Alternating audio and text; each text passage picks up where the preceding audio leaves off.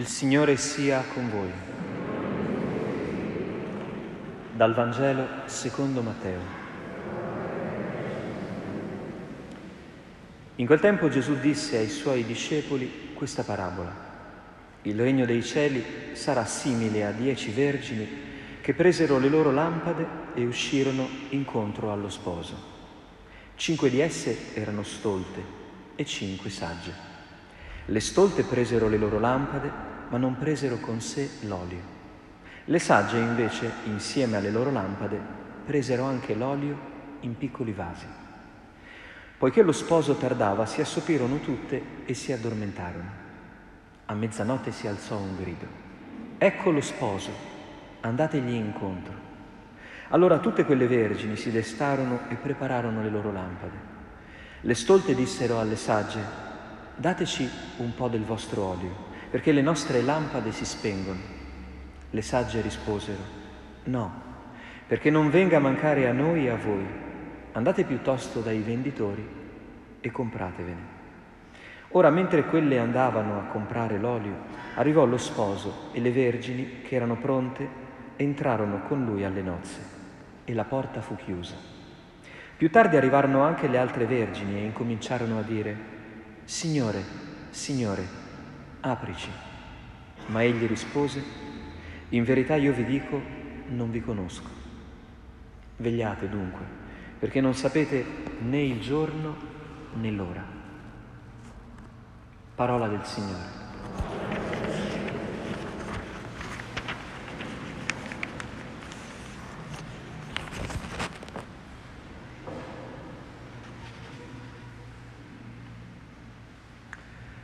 Non so se vi siete accorti, ma in questo tempo così drammatico della pandemia, tutti i Vangeli, tutte le parole di Dio che proclamiamo è come se avessero una speciale intensità. È anche l'ultima parola di questo Vangelo. Vegliate, perché non sapete né il giorno né l'ora. Ci verrebbe da dire, è proprio così. Quanto sono vere queste parole. È un Vangelo che ci può dare tanta luce per quello che stiamo affrontando, ma per sempre. Tuttavia dobbiamo fare attenzione a capirlo e nel modo giusto, perché l'ultimo invito, vegliate, potrebbe subito risuonare come un imperativo, no? adesso vado a casa, mi faccio un litro di caffè, così non mi addormento più. Che era l'agitazione che c'era tra i primi cristiani, tra l'altro, no? che stavano a guardare al cielo pensando che Gesù tornasse da un momento all'altro. Invece, vedete, la parabola che racconta Gesù dice proprio il contrario non dice che nel mondo, nella Chiesa ci sono i bravi e i cattivi, i forti e i deboli. Ci dice che siamo tutti uguali. Siamo tutti come delle vergini che a un certo punto si addormentano, tutte. La differenza però in quel momento si rivela tra chi prima ha vissuto da stolto e chi invece da sapiente. Per cui la, la, la, la proposta che ci fa la parola di Dio oggi è verificare un po' qual è la nostra sapienza, con quale sapienza stiamo vivendo. È molto bello, ripeto, che tutte le vergini siano allineate. Lo sposo tardava e tutte si addormentavano. Quando il Papa ha detto che siamo tutti nella stessa barca, ha detto più o meno questo. Tutti siamo deboli, fragili, ci spaventiamo davanti ai pericoli, davanti agli imprevisti. Siamo tutti uguali. Non c'è differenza tra di noi, siamo tutti nella stessa barca. Quale?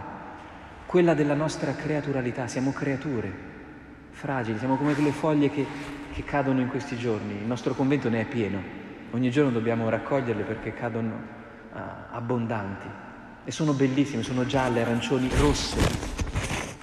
Sembra che hanno amato quelle, quelle foglie, no? E che adesso stanche cadono a terra. È come la vita. Siamo tutti così. Io sono nato in autunno e secondo me la, l'autunno è la stagione più sincera. Perché l'estate è bella ma è sfacciata, non è vera, la vita non è sempre così. La primavera è, è frizzante, l'autunno è tutta morte. L'autunno, l'inverno, scusate, è tutta morte. Invece l'autunno dice che la vita è bellissima, con questi colori struggenti, ma che bisogna morire per onorarla fino in fondo. La metafora della notte Gesù, di cui Gesù parla è proprio questo. Tutti ci addormentiamo cosa vuol dire? Che tutti dopo un po' di anni che viviamo siamo stanchi, non ce la facciamo più, non ve ne accorgete che la vita è una fatica terribile, è bella, ma si invecchia, ci sono le malattie, ci sono le pandemie e ti viene da chiudere gli occhi, ti viene solo da dire speriamo che, che, ci, che mi sveglio domani. Cosa puoi fare a un certo punto nella vita se non questo? Eppure è qui la sorpresa, a mezzanotte ecco lo sposo, eppure non è così, non si va verso un sonno eterno, eh, l'eterno riposo, come diciamo nelle preghiere, ma la vita è andare incontro al Signore, incontro allo sposo, ce lo ricordava anche San Paolo, verremo rapiti per andare incontro al Signore in alto e così saremo sempre con il Signore. Questa è la prospettiva del viaggio non è il riposo eterno, eh? non è il sonno eterno. Ma come ci si prepara a tutto questo? Ecco, lo dice la parabola, dice che tutte le vergini si svegliano in quel momento, alcune prendono la lampada, le altre prendono la lampada e l'olio in piccoli vasi. Ecco tutta la differenza. Un piccolo vaso d'olio. Questo fa la differenza tra l'uno e l'altro. Allora potremmo domandarci, ma che cos'è quest'olio? Sicuramente è quello che accende la lampada, ma che cosa vuol dire fuori dalla metafora? Probabilmente tante cose. Innanzitutto sono quelle piccole attenzioni di ogni giorno che ci rendono sapienti. Cos'è che ci rende sapienti? Fare quelle cose che servono non nell'immediato, ma che ci preparano al domani, per esempio le preghiere per esempio gli atti di carità, per esempio fare la spesa, no? così quando ho fame eh, ho da mangiare in casa. La sapienza è usare il nostro tempo per compiere dei gesti che sull'immediato magari non sono necessari, ma si rivelano dopo. Mettere da parte delle cose. Da un punto di vista degli esempi che ho fatto lo sappiamo fare tutti, no? Fare provvista, adesso ci sarà l'assalto ai supermercati, sicuramente. Ma su cosa forse ci dimentichiamo di fare provvista? Per esempio della speranza o della fede. Quando i momenti della vita ci mettono troppa paura, vuol dire che abbiamo lasciato la dispensa della fede e della speranza un po' vuota. Che ci siamo dimenticati parole come quelle che abbiamo fatto risuonare. Noi noi che viviamo e che saremo ancora in vita non avremo alcuna precedenza su quelli che sono morti, ma noi crediamo che Gesù è morto e risorto. Così anche Dio, per mezzo di Gesù, radunerà con Lui coloro che sono morti. A chi è venuta in mente questa parola in questa mezzanotte che stiamo vivendo? La fede in queste parole non la puoi improvvisare o la costruisci giorno per giorno, oppure quando la morte, la malattia arriva, tu apri la dispensa e gridi perché non c'è niente. Per cui i piccoli vasi, per esempio, sono imparare a credere, fare atti di fede. Vedete, quando ci hanno tolto le messe, no, c'è stata una grande agitazione. Adesso avevamo ancora paura che le togliessero, invece ci sono. Ma il problema più grande, andando a messa e non potendoci andare, è credere. Perché noi possiamo venire qua in chiesa anche cento volte, ma se poi abbiamo paura di fronte alla morte, noi veniamo in chiesa per toccare ferro, non per credere. Venire a messa ci serve per uscire con un vasetto di fede.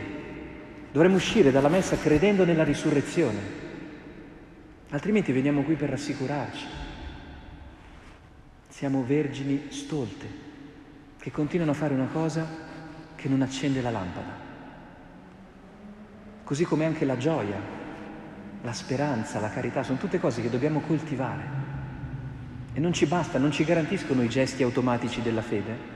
Qui viene in aiuto la lezione del libro della sapienza, che ci dice questa cosa molto bella, ci dice che la sapienza è come se fosse una persona tu quando esci da casa te la trovi lì di fianco alla tua porta, dice il sapiente.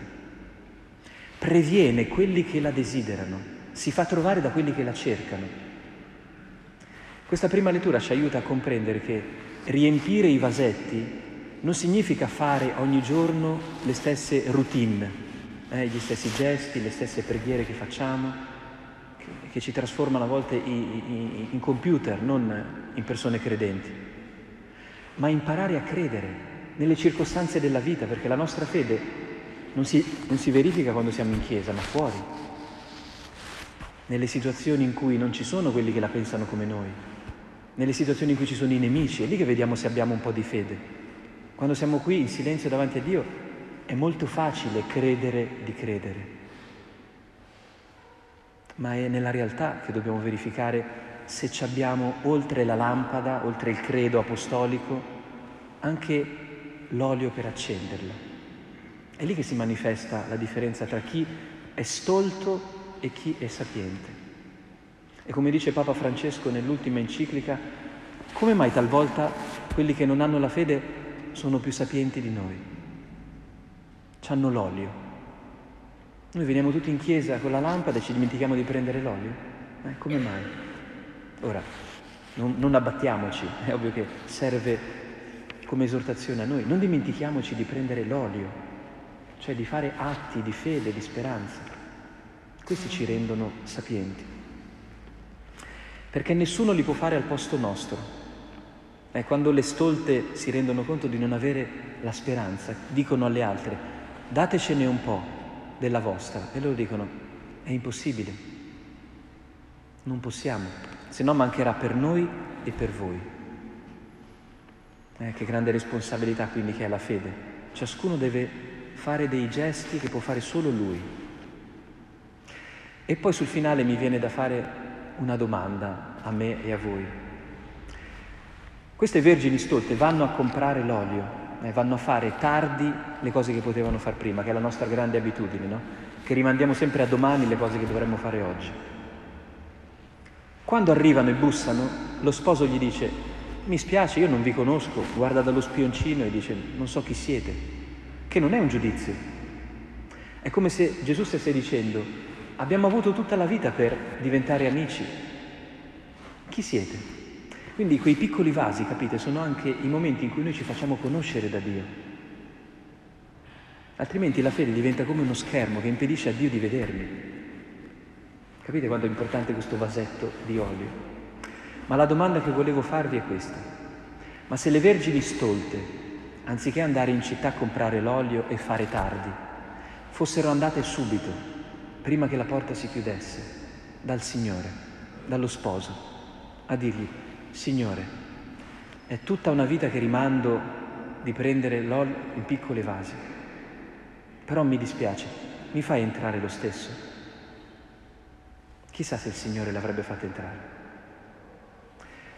La faccio questa domanda perché forse è la domanda che potremmo fare noi stasera al Signore.